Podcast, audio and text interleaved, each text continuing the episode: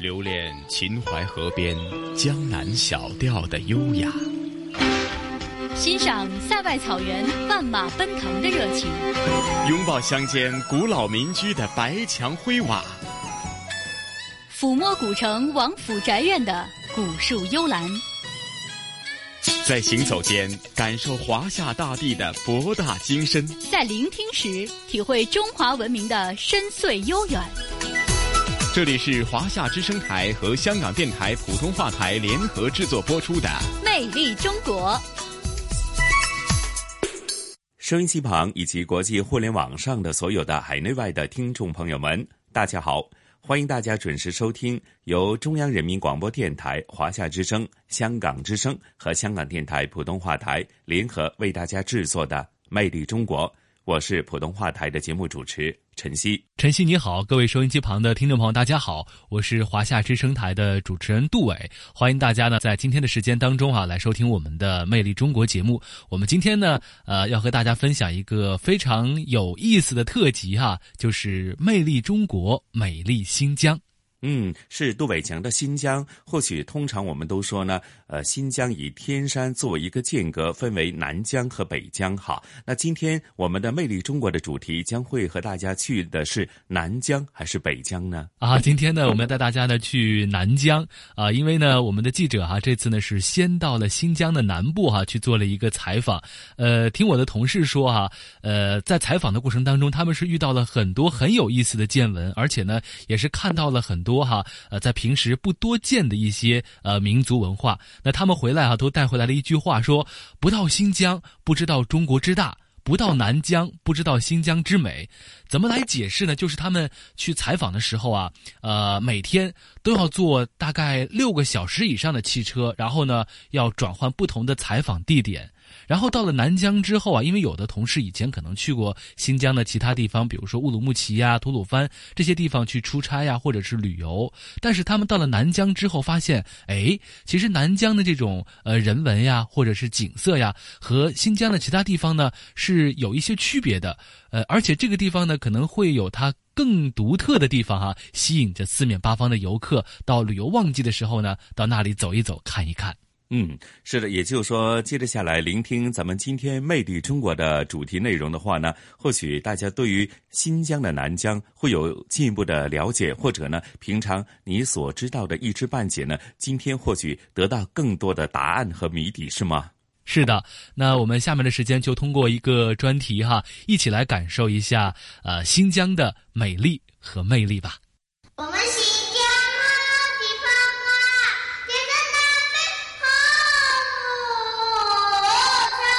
魅力中国，美丽新疆，我们一起出发。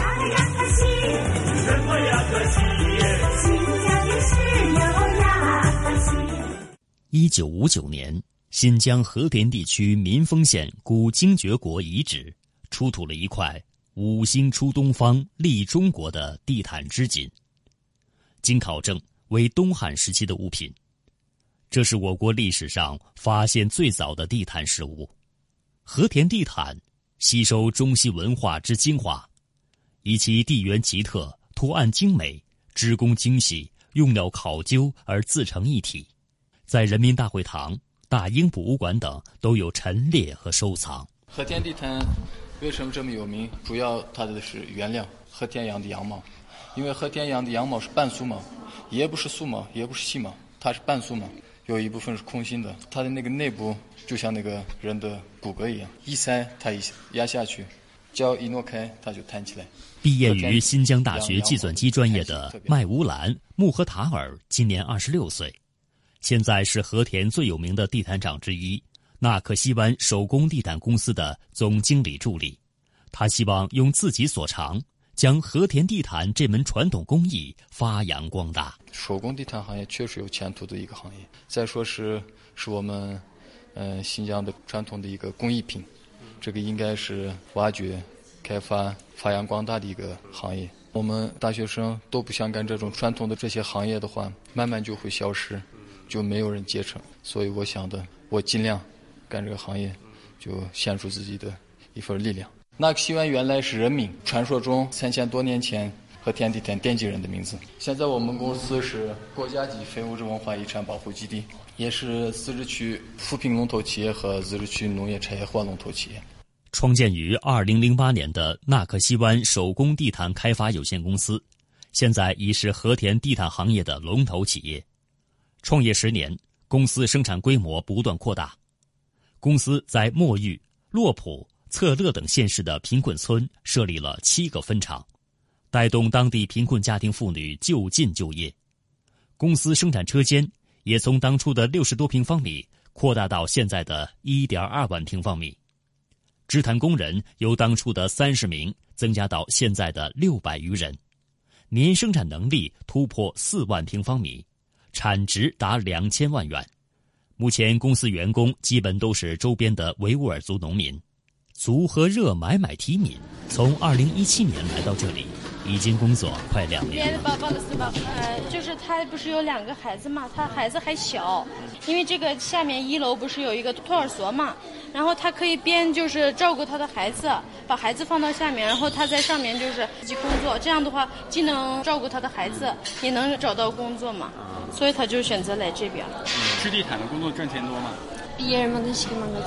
一个月就是一千五到两千，就是一个星期工作六天，一天休息。啊，你你觉得累不累？我很不累，不累。不累。嗯，工作很幸福呀。真的吗？真的。为什么呀？来这里，我们忘掉了家里的事，互相谈话啊，做公益很幸福，我们觉得很幸福，忘掉了全部的辛苦的事情。地毯从出现到今天，经历了一个漫长的过程。地毯又被叫做第一，最初的作用是御寒。宋朝以前，会客、宴饮和读书写字都用贵字，这时地毯被大量普及，地毯在日常生活中的作用更为广泛。随着丝绸之路的开辟，中国的地毯销往中东和欧洲，同时。波斯的地毯图案设计与中国地毯相互影响和融合，形成独特的中国地毯风格。到明清，我国古代的地毯文化达到了鼎盛，和田地毯与多元文化的交汇，从最初的御寒，到今天既是生活实用品，也是观赏艺术品。而今天，古老的和田地毯也面临着转变和发展。这个地毯行业可以说是这个传统的手工行业，它的那个织法、花色这几年来基本上没变，但是还是走这一样的路，有一天可能会倒闭，呃，就不能融入这个市场。所以我们就现在也请专门的技术员，比如说我们现在有三个国家级工艺美术大师顾问，给我们指导，呃，有一些新的图案。呃，内地人喜欢的那些图案，国外人喜欢的那些图案，他们就给我们提供两三个月一次设计一个新的图案，呃，开始编织。销路上，我们就利用那些现在的高科技，比如说互联网呀，宣传我们的产品，宣传和田地毯，懂的人越来越多。这就是最普通的三百六十度的羊毛地毯，这八字扣，八字形的绕过来，它这个非常结实。啊，就等于是这样一排一排排排起来的。对对对对。啊，它这一排织完以后，嗯，再过一层粗尾线和过一层细尾线，再开始编织第二层。它这一交叉，它的那个前后两根线就就错过来了，错过来了啊。在中间过完一层经线以后，嗯，它就这一层非常牢固。它每个十公分量一次，比如说三百六十道的话，每个十公分要。要有三十六根。和田地毯具有鲜明的民族特点和浓厚的地方色彩，被称为独具一格的东方式地毯。近几年，在政府扶持和帮助下，和田地毯企业发展迅速。目前，手工地毯企业达到两百多家，直接或间接带动当地农民就业一万多人。和田地区一年的地毯生产量也达到八十万平方米，销量。还算是可以的，现在可以说是供不应求。有些那个企业说是没有人买，那是不可能的。只要你的那个产品质量好，销路是没问题的。我们现在公司生产的地毯百分之九十都是订单，订单形式进行的。我们这些六百多个工人一天都没有停下，我们还是有订单，还是有市场。这个手工地毯不会没有市场，反正你的质量好，就不会担心销路。今天，如果说什么是可以改变我们生活习惯的物品，地毯应该是一个不错的选择。屋后，一个人静静的躺在松软精美的地毯上，将自己放空。饭后，和孩子一起在地毯上搭建梦想中的城堡。工作一周后，约上三五好友，欢快的来一个接地气的聚会。地毯丰富的图案，带给人们的是文化和艺术的碰撞和享受，而松软的质感，更是家的温暖。如今的沙雅县是新疆塔里木盆地北部的一颗灿烂的戈壁明珠。这块古老而神奇的土地，远在汉朝就是修辞国的属地。沙哑的夏日是瓜果飘香的世界，道路两旁都会有卖瓜吃瓜的人。赶路远了，口渴，买个瓜，拿出随身的小刀，三下五除二一切。大家都可以大快朵颐，用不着把瓜掰得四分五裂。当地同胞也喜欢吃牛羊肉，当美味的牛羊肉端上桌，受很多人喜爱的各式小刀就派上了用场。一方水土养一方人，沙雅丰富的人文景观、文化资源，存在着息息相通的历史性呼应。漫步在沙雅民俗文化风情街上，可以欣赏到塔什汗小刀和卡拉库尔胎羔皮帽等极具特色的民间手工艺品，这些都带有浓郁的沙雅文明特征。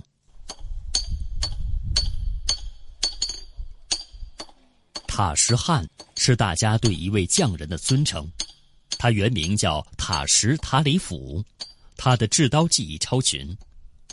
汉。在维吾尔语里有“国王”的意思，于是大家称他做塔什汗，意思是刀王。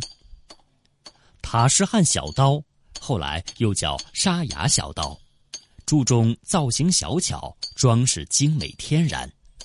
刀越小，制作难度越大。塔什塔里甫是一名维吾尔族刀匠。现在他是沙雅小刀制作技艺的国家级非遗传承人。我们到他的作坊时，他正在一座高温火炉旁边聚精会神地进行着刀劈的锻造。看到我们来了，他高兴地为我们展示小刀的制作方法。他一手用长铁钳夹住小刀的造型断件，一手拿起铁锤敲打，在叮叮当当富有韵律的敲击声中。娴熟的操作，这么多年积累出的行云流水，是文明的温度。打一把刀要多长时间？他从头到尾干的话就是一天时间。那个对。嗯，但是小细节、小的各种各样的事情特别多，很难做这个。对钢板有什么要求啊？他就要用那个钢板，其他那种各种各样的那个贴那东西不行。材质是从这里拿的还是外面？他就是用那个。主要是钢板，然后它那个里面的那个材质里面还有一些那个鹿的那个，嗯，然后所有的材质在里面，要不要看一下？它等于这个是个装饰，这个现在是刀的这个这个后面部分，它前面你看，你哥哥刚才那个师傅砸完砸完之后呢，他在这边的打眼加工，他在砸，嗯，然后这些都是当那个刀把用的，精细化，嗯。然后那个都是他搓的那个，有镶嵌在上面。对，全是那个。牦牛，牦牛，牦牛哦，牦牛。哦，牦牛和鹿。对对对，它越小它就越贵，然后就是做的越难。越小越小越不好的。啊，这个这个大家而且我们家这是越小越贵，啊，就是很难做。它还有一个小饰品，那个。装饰品那么小的，沙雅属秋瓷古国故地。史料记载，早在西汉时期，龟兹出产的铁便足够西域二十六国使用。这为沙哑金属工具的制作提供了丰富的原料。在刀匠们看来，任何一把沙哑小刀，从制作完成的那一刻起，便有了生命。毕竟，我们需要一种深刻的记忆，它来自于祖先，是古代延续至今的血脉、智慧和力量的记录。早在魏晋年间，这些当地制作小刀的民间艺人就不断探索。坚韧锋利的小刀常相配自然脱落的珍稀野生动物脚骨、宝石等制成，图案明丽，匠心独具，非常具有观赏收藏价值。正如卡什塔里甫从他的父亲塔什汗手里传承了小刀制作技艺一样，如今卡什塔里甫的儿子。也让这制刀的炉火继续燃烧着。他从父亲的手中接过了刚刚锻造好的带有余温的刀坯，开始精雕细琢起来。这学了几年了？差不多是干部学开始学的。现在出徒了吗？他说他就是从父亲那儿学的，然后学完了以后到一定程度了以后，他还到别的地方，他还要别的那些师傅里面又学了一些就是不一样的技术，学了。各种各样的，现在这些不是很难做嘛，而且这个也不容易学，就是刚才说的一样，三四年时间才学完，然后徒弟也就他一个。你当年是自己学，还是你父亲逼着你学的？他自己自愿。哦，是因为喜欢。他自己喜欢，因为当时学这样的技术的人，才能的人也多，他自己喜欢学。他已经培养了十个徒弟，然后他是最后的一个，最后的一个徒弟。沙哑有温度的记忆来自于祖先，是古代延续至今的血脉、智慧和力量的记录。沙雅有绝好的天然牧场，畜牧业历史悠久，是卡拉库尔羊球皮先祖的原始故土，这为皮毛制作提供了取之不尽的原料。这里冬季寒冷，长达五个月之久；夏季有四个月时间。在漫长的历史发展过程中，维吾尔族人不仅能歌善舞，而且还创造出了丰富多彩的服饰艺术。其中由于羊羔皮帽的制作工艺和文化内涵，被人们广为称道。我们新疆啊，地方啊，天在南美好。魅力中国，美丽新疆，我们一起出发。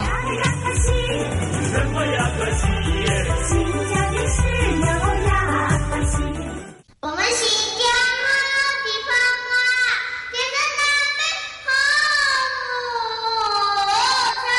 魅力中国，美丽新疆，我们一起出发。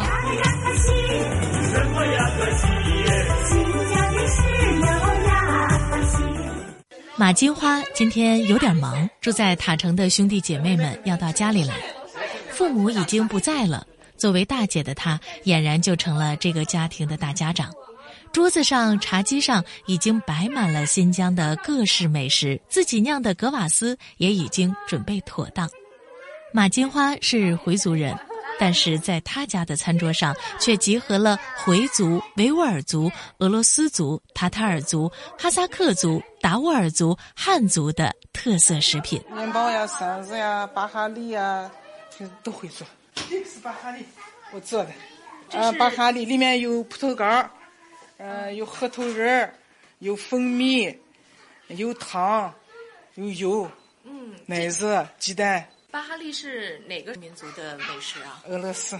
俄罗斯族的。嗯啊，那这个面包呢？也是俄罗斯。俄罗斯族的。那这个馓子，这个是不是？回族的。回族的。嗯。哎呦，这一桌里边其实已经包含了很多民族的我老公就是俄罗斯族。所以您这个也会做？我就跟我婆婆学的，像这些饼干呀、巴哈利啊，都是我婆婆学的烤面包。哦，那个还有我们回族的邮箱，我还没拿出来，我给你拿去。啊，我给你介绍一下我们回族的邮箱。家里已经陆陆续续的来人了，大姐的家住在六楼，大家爬上来都要歇一口气儿。不过气儿还没喘匀，各种热情的招呼就已经来了。孩子们有的已经到了，六岁的程锦道长着一双漂亮的眼睛，长长的眼睫毛忽闪忽闪的，一身俄罗斯族的传统服饰衬得小家伙特别有精神。他还有一个小名叫巴莎，这是俄罗斯族的名字。妈妈，我觉得我要去看换个鞋子吧。可以，你把你哎，你这你这双鞋好漂亮啊！你这身衣服是哪个民族的呀？俄罗斯族。哦，这么漂亮的衣服呢？他的小舅舅追着他满屋子的跑。这个小家伙虽然只有三岁，但辈分却不低。他也有两个名字，一个是马小艺，一个是穆斯塔法。马小艺是他的回族名字，而穆斯塔法则是他的维吾尔族名字。你是哪个民族的呀？维吾尔族。大人们通过手机开始播放音乐，两个小家伙也开始跳起了舞。程锦道的舞已经跳得像模像样了，刚跳完街舞，又换了靴子，跳了一段哈萨克族的舞蹈。马小艺也跟着转来转去的，大人们在旁边不断的喝彩和鼓掌。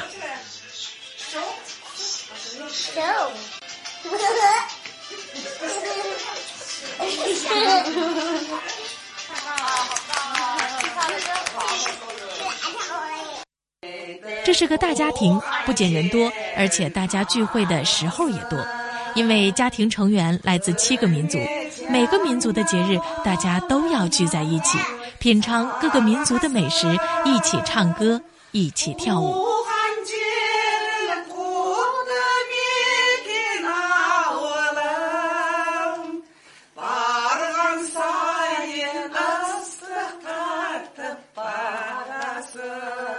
图罕古丽是嫁进这个大家庭的维吾尔族儿媳妇儿，她的丈夫马金峰是回族，两个人因为工作结缘，但是从爱情到婚姻途中有一些小波澜。图罕古丽的妈妈一开始有些担心，这民族不同，所说的语言也不一样，生活习惯也有差别，嫁过去会不会不适应呢？嗯，就是生活方面呀、吃的呀都不一样嘛，所以我妈妈就说：“哎呀，你们能不能那个啥？嗯，吃的都不一样，嗯，说话也不不太会说那个普通话嘛。”最后，嗯，给我妈妈说了好几遍以后，妈妈看到他以后，我妈妈也同意了。我妈妈现在就特别喜欢他，比他亲儿子还亲。现在幸福美满的夫妻俩说起那段往事，都觉得这是他们爱情的一个考验，也试炼出了他们对彼此的认定。丈夫马金峰说：“结婚之后啊，两个人基本上就没怎么吵过架。矛盾不是大问题，因为两个人走到一起不容易，彼此互相理解，互相沟通一下就过去了。”库莱则是嫁进这个多民族大家庭的哈萨克族儿媳妇儿，她热情开朗，和家里的每个成员都相处融洽。她和自己的回族丈夫因为亲戚的婚礼而相识，后来相恋结婚。回忆起那段往事，库莱说的云淡风轻，但眼眸里的笑怎么也藏不住。也是在一个就是一个我们这个亲戚的婚礼上认识的，最后呢就。经过啊，经常见面，经常那个沟通完了以后，到他们家看，确实是这个各民族的风味比较浓啊，所以我也我们家人也同意呢，我父母也同意，然后就这样成了呗。这个家里的干女儿孟英也来了，上的楼来还有些气喘吁吁，不过一看见大家伙都在，她一下子就笑了起来。她是达斡尔族，让这个大家庭又增添了更多的色彩。她和这个大家庭的所有成员就像亲姐妹一样。她唱歌我伴舞给他。就是因为能歌善舞是吧？所以您就承担了跳舞的这个任务。嗯，我们经常在一起去。呃，像达斡尔民族的一些传统的节日，我们的家庭成员也会一块庆祝，对吧？对，我们那个过春节了。嗯，过春节他们都去，嗯，就给拜年，我们在一起，也在我们家乐呵。姐妹们聚到一起很开心，歌声在这个时候怎么可以少得了呢？他承认的这种热情，这种就是多民族在一起，而且我们好多家庭都是在三个民族以上的，嗯，所以说我们和其他就是嗯没感觉到有什么隔阂，真的民族团结在我们大城市，呃，体现的非常到位。这是个回族的。夜幕低垂，如马金花一般年纪的姐妹们会来到塔城的市民广场，这里的民族融情舞跳得正热闹。领舞周老师正在给大家纠正着动作，应该是汉族、维吾尔、哈萨克、达斡尔啊啊，那个还有塔塔尔、乌兹别克、柯尔克孜啊，俄罗斯，好像应该是十一个民族嘛，大家都喜欢，像什么柯尔克孜、乌兹别克，他也想跳呀，没人教呀，不会，就现在人家我们文化馆给我们找的一些专业老师教，教完了以后，我们就在广场给他发展起来都跳，各个民族有 有比较特殊的。突出的一些经典动作，就突出这个舞蹈，哎，就是什么舞蹈，一看人家就知道什么舞蹈。黑衣红裙的旋转之中，多民族的和谐相处正在展现。这一切对于塔城的人来说都已经习以为常。音乐正欢，人们在笑。好，来下一个，维吾尔，维吾尔，维吾尔尖叫，大上去，再来一次。迈步，大下好转身。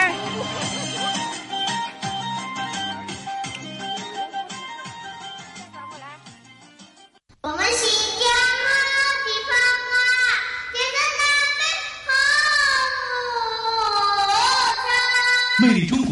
美丽新疆，我们一起出发。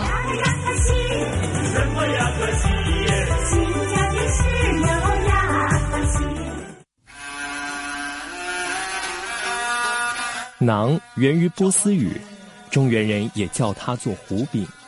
在悠长的岁月里，它养育了新疆世世代代，也温暖着我初到新疆的胃。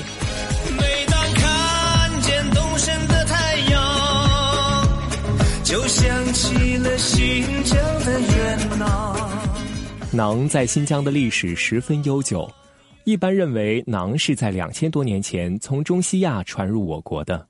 它是农耕文明的结果，随后由新疆人民使其发扬光大。现在，馕不仅是维吾尔族喜爱的主要食品之一，也成为新疆各民族喜爱的食品。当脚步踏上新疆，馕在我的脑海中就已从原先的陌生，逐步转向了熟悉。这种熟悉是一种食物本身散发出来的熟悉的味道。弥漫在新疆各处，闻来特别香醇。远远的那，远远的那，太阳一样远远的那。不到新疆不知中国之大，不到南疆不知新疆之美。特别是这里壮阔的沙漠景观，金色的阳光洒在柔暖的沙子上，呈现出令人惊叹而炫目的金色。传说很久以前，在浩瀚的塔克拉玛干大沙漠边缘，牧民们寒来暑往，常年累月游牧在荒无人烟的塔里木河两岸。有时一出去，少则十天半月，多则一年半载，只好带上干粮上路。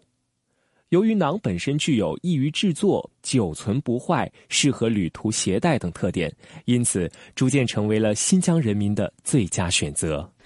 呃，这个馕在我们这个维吾尔族生活当中呢，它是一个不可缺少的食物。呃，而且呢，我们这个新疆地方这么大，呃，每一个地方的这个距离啊都比较远，所以这个馕呢是唯一这个储存时间最长的一个食物了。所以我们出远门的时候，或者去这个地里面干活的时候，都会随身携带这个大馕作为一个干粮，在地里面干完这个农活儿以后。也就可以吃了，变成了一个呃美味可口的一个午餐。在一些场合里，馕还表达着特殊的含义。馕就是新疆人的家常便饭，甚至在提亲、婚嫁等时候都会带上馕，希望为新人求得尊敬与平安。所以我们常说，可以三日无菜，不可一日无馕。那么当然，我们这个提亲的时候呢，也是馕是一个最主要的一个礼品。呃，这个男方会带着五个馕去女方家提亲，然后呢，这个呃女方的母亲掰开一块馕泡在眼前的这个碗盐水里面，让男女方同时去抢。那么这个意思呢，就是如果谁先抢到了，就是说以后结婚以后由他来当家，就是在这个家里他说话算数。在新疆，做馕的技术几乎是普及的，无论男女都会做馕。特别是在招待客人时，他们会拿出各种各样的馕来招待你。当我们进入库车县的维吾尔族家中做客，他们往往把从最大的馕到最小的馕摞起来，摆成塔形，放在桌子的中央，既让人饱尝，也叫我大开眼界。行走在库车县，我总是能闻到这股充满独特气息的香味。循着诱人的味道和热情的歌声，我走进了库车大馕城。那么这个上面呢，也都是在我们这个大馕城里面，呃，所生产的这个呃绿豆馕、红豆馕，还有这个雕花馕等等。呃，这个馕它不仅是一个食物，那么它在这个丝绸之路上的贡献也是非常的大的。这个馕是呃储存时间最长的一个食物。新疆地方这么大，可以说没有馕的话是没有丝绸之路。步入大馕城，这股醇香携着丝路传奇的悠久历史扑面而来。相对于我品尝过的美味佳肴，将馕一口咬下，它让我尝到了一种既香脆又酥软的丰富口感，这是其他美食无法比拟的奇妙感觉。品尝着刚烤制出来的热乎乎的馕，仿佛咬到温暖的太阳一样。库车的馕跟其他地区的馕有些不同，这里的馕体型更大，差不多是一个车轮的大小，人们形象地称之为“库车大馕”。库车大馕在新疆广受欢迎，名气不亚于吐鲁番的葡萄、哈密的哈密瓜、阿克苏的苹果、库尔勒的香梨。二零一零年，库车大馕被列为新疆非物质文化遗产，成为了当地民俗文化旅游的一张名片。在工作人员的引导下，我走进了库车大馕的生产车间，空气中弥漫着浓郁的馕香。只见几个巨大的馕坑一字摆开，打馕师傅们娴熟地在馕坑上忙碌着。这边呢就是我们的生产区了。那么这个生产区呢，我们现在目前呢就是。有这个五个正在生产的馕坑，然后还有两个备用馕坑，还有一个游客体验的馕坑，非常的辛苦了，因为这个馕坑里面的温度都超过两百三十度，非常的热。啊，我们每天呢现在呃平均可以生产一万个这个库车大馕。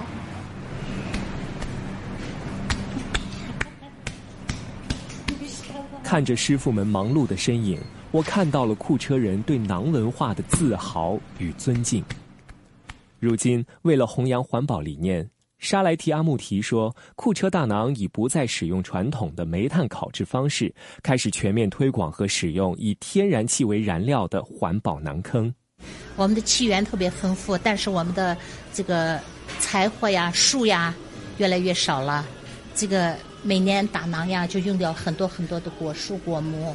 然后现在基本上都提倡用天然气囊坑。天然气囊坑呢，我们也经过这个呃上一级部门的那个测试以后呢，是非常清洁的。它比煤煤柴火含那个二氧化硫都低，最低程度的二氧化硫。再一个呢，就是呃最大幅度的降低这个呃工人的劳动强度，因为天然气特别便捷，它一开一拧开关开了。呃，热上半个小时就能打，呃，你打够了，一拧它就关了，特别节约。新疆有各色美食，但我仍时常想起馕的味道，想起新疆人热情豪迈的生活场景，就好像一场家庭聚会又要开始了。一张张桌子，一块块地毯已经摆放好，桌子上各色瓜果晶莹剔透，让人垂涎欲滴。人们伴随着馕香在音乐中起舞、唱歌，欢声笑语，陶醉尽兴。太阳一样的馕，馕一样的太阳，新疆的元囊是我远远的梦想。馕的味道已不再只是食物本身的香味了，更是一种民族之味，一种融入了新疆人民日常的生活之味。一种融合了草原、山川、河流与民族文化色彩的融合之味，彼此难以分离。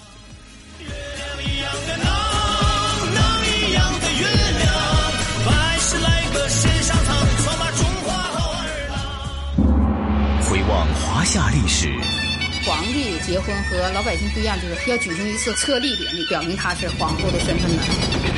聆听东方神韵。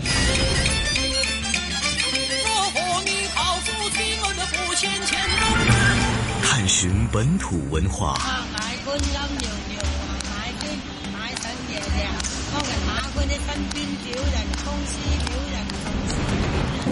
乘船瑰丽宝藏。凉风有信呢，秋月无边。遗产要活化，要把它重新运用，才是遗产。穿越古今，感悟人文，魅力中国。每个星期天中午十二点，让魅力更美丽。好，收音机旁听众朋友，大家好，欢迎来继续收听我们今天的《魅力中国》节目哈。呃，晨曦，那刚才呢听到我们的节目之后啊，是不是也对新疆有了呃特别的一种感受？是不是也会？想马上哈，坐飞机赶快去那里看一看、走一走呢？是的，是的，杜伟啊，或许啊，呃，晨曦跟平常的听众朋友对于新疆，尤其是南疆的了解呢，真的是呃一知半解，或者只是几个呃著名的一些地方是略知一二哈。但聆听了今天的专题之后呢，我觉得更能让人们感悟的就是广袤的新疆地区，它有厚重的人文历史，甚至呢，从过往的那种新疆呢少数民族呢能歌。歌载舞的这种呃一般的形象，我觉得呃有更为深层次的一个了解，尤其他们那种生活的习俗啊，或者凝聚在生活习俗当中的他们的一种厚重的人文历史啊。嗯，是的，其实我们在今天的节目当中和大家一共分享了四个小板块哈，而且呢，呃，从这个人文历史当中也感受了各种啊少数民族的。他们独特的一种人文风情，甚至是食品方面呢，也是令大家眼界大开。我相信大家接着下来聆听咱们的刚刚的《魅力中国》的专题节目以后呢，以后大家去到南疆的话呢，或许呢，你心中就更有数了哈。想吃些什么，想到哪里玩啊？那基本上就有一个路线图了，是吧？没错，而且现在从呃香港啊出发坐高铁去新疆，虽然旅途有点漫长哈，但是也是可以实现的呀。啊，比如说呃先坐飞机哈坐到兰州，然后从兰州坐高铁去新疆，沿线哈可以经过这个青海、甘肃啊新疆，可以看到美丽的河西走廊，可以看到美丽的青海湖啊，我觉得这种感觉应该也是非常棒的了。是沿途的风光尽收眼底哈，而且呢，呃，我觉得说到风光呢，也跟咱们今天香港故事的主题有着密切关系。过往呢，呃，在呃时下呢，可能各种的。呃，社交平台或者各种的这个数码科技的发展呢，或许将很多光和影呢结合的非常的好。但是在若干年前呢，可能最重要的反映呢，呃，地方的一些一方水土、一方人情，或者凝聚在这个画面当中，透过摄影呢来表达很多的人文风情，甚至社会的变迁呢。其实摄影是一个最好的记录，甚至说被列为是这个档案级的这个级别的哈。那说到今天的。香港故事呢，同时雨波和嘉宾主持，来自中国旅游出版社的副总编辑一哥陈一年呢，将和大家回顾呢，被誉为是华夏影界三老之一的著名的摄影家陈复礼先生，因为呃。非常遗憾的，就陈复礼先生在前不久就呃离开了人世。但是他呃所保留下来的呃摄影的作品，或者他在整个华人界的摄影界，甚至是国际摄影界呢，都有着非常高的这个荣誉的。他的生平到底是怎样的呢？而且他在他的一生的摄影的过程当中，除了是摄影作品所反映出来的一种社会的变迁、社会的现实以外，甚至是非常呃。漂亮的呃一些旅途的风光，但在背后凝聚了他自己毕生对这个摄影的一个最高的一个境界的追求呢，等等的这些呃事迹啊。接着下来，咱们就一起聆听今天的呃香港故事的特别专题，和大家一起回顾呢著名摄影家陈富礼先生的摄影人生，好吗？各位大家注意，往中环火车站到站，请勿超越黄线。传统现代相映成辉，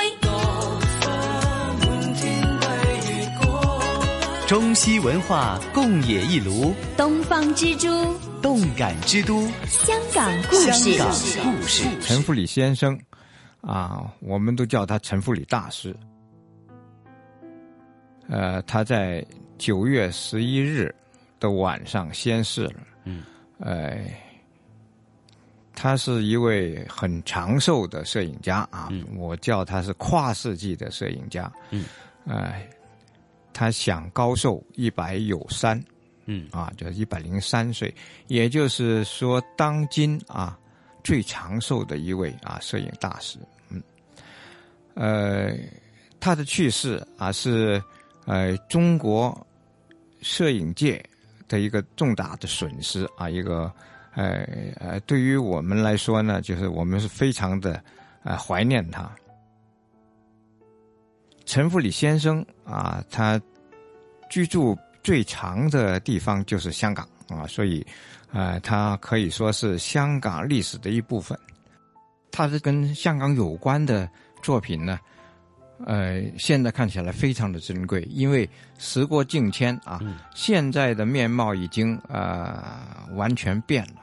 而陈福礼大师呢，为我们留下了那个时代的真实写照，嗯啊，譬如他的石板街啊。哎，就是一幅非常啊呃高超的杰作，哎，把哎纪实和艺术性结合的非常好的的一幅作品。这幅作品呢，哎，收进了中国摄影家百家典藏，啊，是一幅啊被公认是绝作啊。哎，另外还有像德夫道西呀，呃，还有就是呃。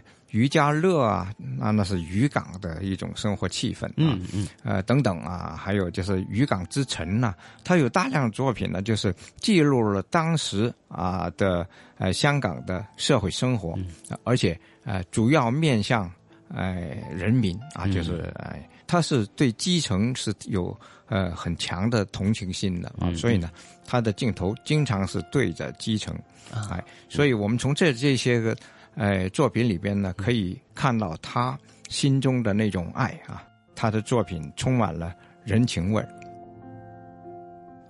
我特别在这个啊摄影方面去怀念他啊，因为他的建树不光是摄影的，还包括了很多啊。他是一个呃爱国华侨，呃是一个呃被认为是华侨的典范啊，因为他的啊爱国情操一直都是感动了很多的人。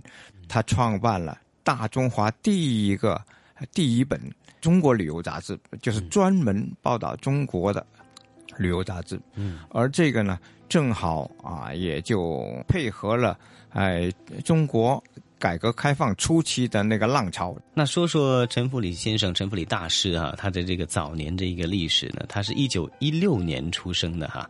一开始来讲呢，他曾经去到呃南洋去谋生。也去过泰国，还有越南。开始涉足摄影艺术的时候，早期是热衷于沙龙摄影哈。呃，跟很多的摄影爱好者一样啊，就是在早期啊，呃，比较喜欢沙龙摄影，因为沙龙摄影呢是一种比赛性的，就是可以从中呃得到社会的肯定啊，还有就是呃，这也是一种磨练啊，因为你。参加了很多的国际沙龙，在从中你是一个一一种很频繁的交往，而在当时啊，他在啊一九五五年在香港定居以后呢，呃，他参加活动的主要是香港摄影学会。啊，而这个会呢，那个时候还是由啊英国人啊主持的，就是当时他就有一种感觉，就是需要我由我们华人的啊自己的会，嗯啊，所以呢。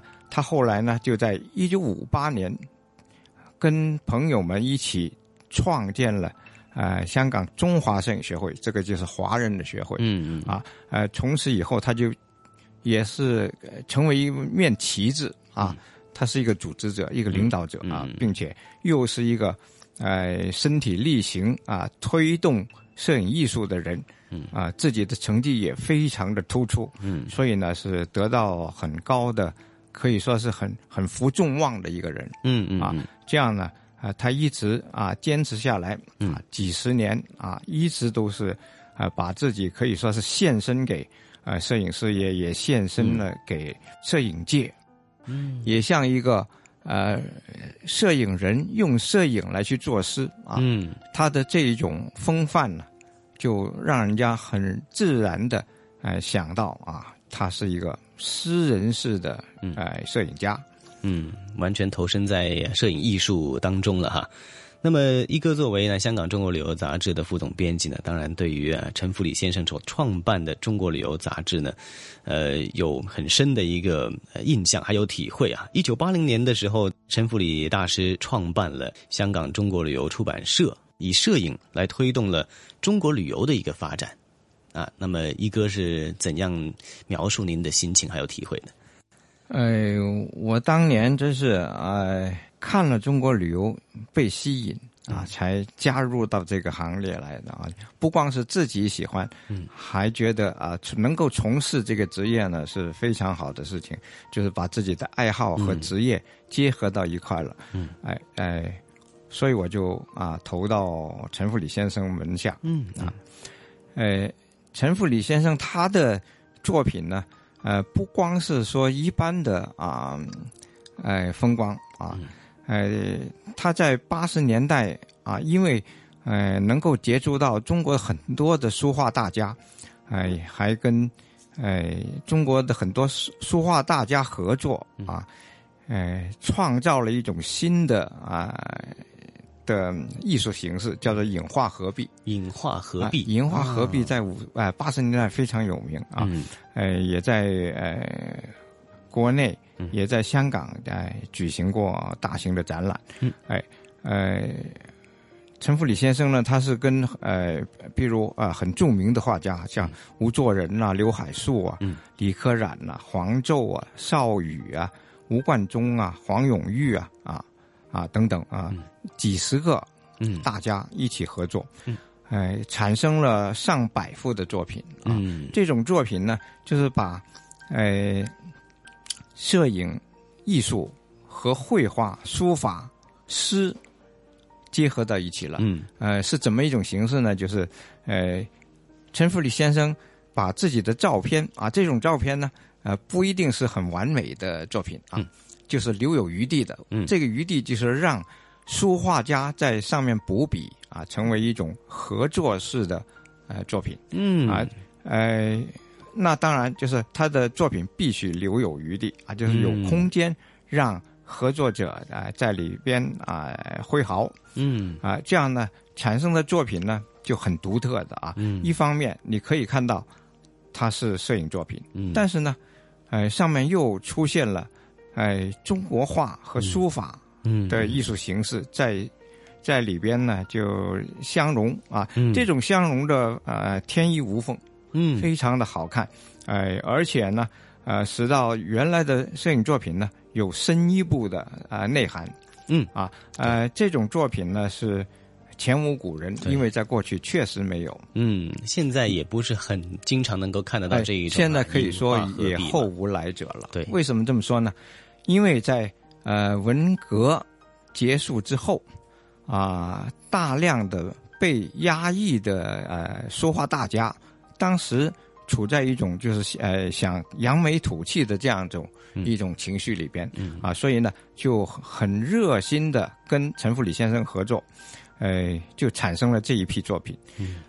但是到后来呢就变了嘛，呃，因为到后来整个啊气氛已经不同啊，大家已经啊恢复到他原来的位置上，并且啊艺术呢也逐渐的走向市场。嗯嗯，你再找人合作已经不容易。啊，所以在特定的一个条件之下，就就是就是那十年里边啊，就是有有特别好的条件。嗯，哎，过了这十年，逐渐的就，哎，这种合作就哎没那么容易了。哎，并且哎，很多艺术家也年华老去。嗯，到现在呢，呃，这一批书画家。大部分已经不在人世了啊，就是已经呃离开我们。嗯，哎，所以我说空前绝后是毫不夸张的，真的是。无论如何呢，这一这一批的影画合璧的作品，也是开创了当年的早期的可以说是跨媒体、多媒体的一个，就是一种跨媒体、跨媒体的创作、多媒体的创作。对啊，其实，在当年已经出现了这样的概念了。对，那个时候还没有电脑，什么都没有啊，全靠人的。手工智慧，嗯，真的是代表作之余呢，也是开创先河的一个举措。那所以陈福礼大师呢，毕生投身于摄影艺术创作，也在二零一四年获得了终身的成就奖哎，这是、呃、香港艺术发展局授予终身成就奖。嗯，另外呢，呃，中国摄影家协会也授予他。呃，终身成就奖，嗯，呃，并且授予大师称号。嗯、在中国啊，就是被授予大师称号的有十个人。呃，陈福礼先生是最长寿的一个。嗯，那一直到啊，就是九月十一号才离开我们。嗯，而之前呢，其他九位都已经是呃离世了。嗯，很有福气的一位摄影大师了哈，毕生追求不凡抱负，人还有作品，就像呢啊，已故画家刘海粟哈呃的一句说话叫做“富理摄影啊，六法留真，千变万化，不断创新”，这也是他带给我们这一个。摄影精神啊，摄影还有艺术都需要不断创新的一种精神，而且要把心投入在你的光、你的影的理解里面。这一次呢，我们非常谢谢一哥在香港故事里面为我们分享了享誉国际的摄影家陈富礼先生的摄影史。这里是华夏之声台和香港电台普通话台联合制作播出的《魅力中国》。是啊，杜伟啊，聆听咱们刚刚的香港故事的主题内容之后呢，我相信呢，呃，大家对于摄影，呃，会有或许尤其是一些摄影的爱好者呢，更有呃更深的一个共鸣哈。的确，起码在我的心目当中啊，我们偶尔翻起一些旧的照片、旧的一些摄影的作品，很多的就是一种呃情绪的一一种回顾，一种情怀的回顾吧。是的，其实呢，在以前啊，还没有去过香港的时候呢，就看到很多香港的一些老照片啊。通过这些照片呢，认识了香港，然后也知道香港是一个非常美丽的地方哈，非常呃吸引人的地方。于是呢，等自己长大的时候呢，来到香港的时候，总会不知不觉的拿出这些相片，然后呢，对照自己去的那些地方哈，会发现其实现在很多地方呢会发生一些变化。所以说呢，特别感谢这些摄影师，他们把一些最美好的历史啊定。格在瞬间定格下来，然后呢一直传承下去。可能通过这些相片啊，让更多的人可以去体会更多的故事，同时也感受到这座城市的发展和脉动。是的，杜伟讲的非常对哈。呃，有时候这些摄影的作品呢，记录的是一种历史，记录的是我们的生活。那往往呢，在这些呃摄影作品背后所凝聚的是一个时代的记忆，甚至是我们的一些集体的回忆哈。不过说到这里啊，咱们今天的《魅力中国》的节目时间很快又得告一个段落了。那更为丰富精彩的节目内容啊，要约定听众朋友们下星期同样的节目时间，咱们约定了，不见不散。好的，我们下周同一时间再见。